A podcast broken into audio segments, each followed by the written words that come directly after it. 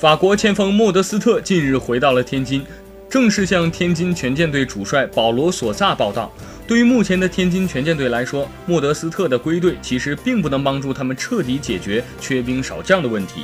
但他在接下来的下半赛季却很可能将冷板凳坐穿。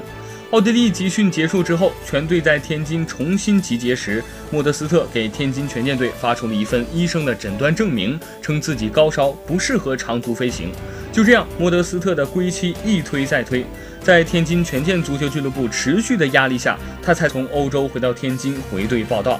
在莫德斯特缺席的两场比赛中，两名前锋杨旭和帕托的表现无可挑剔。维特塞尔下周就将归队，那么在中超联赛规定只能有三名外援出场的情况下，莫德斯特将更难得到出场机会。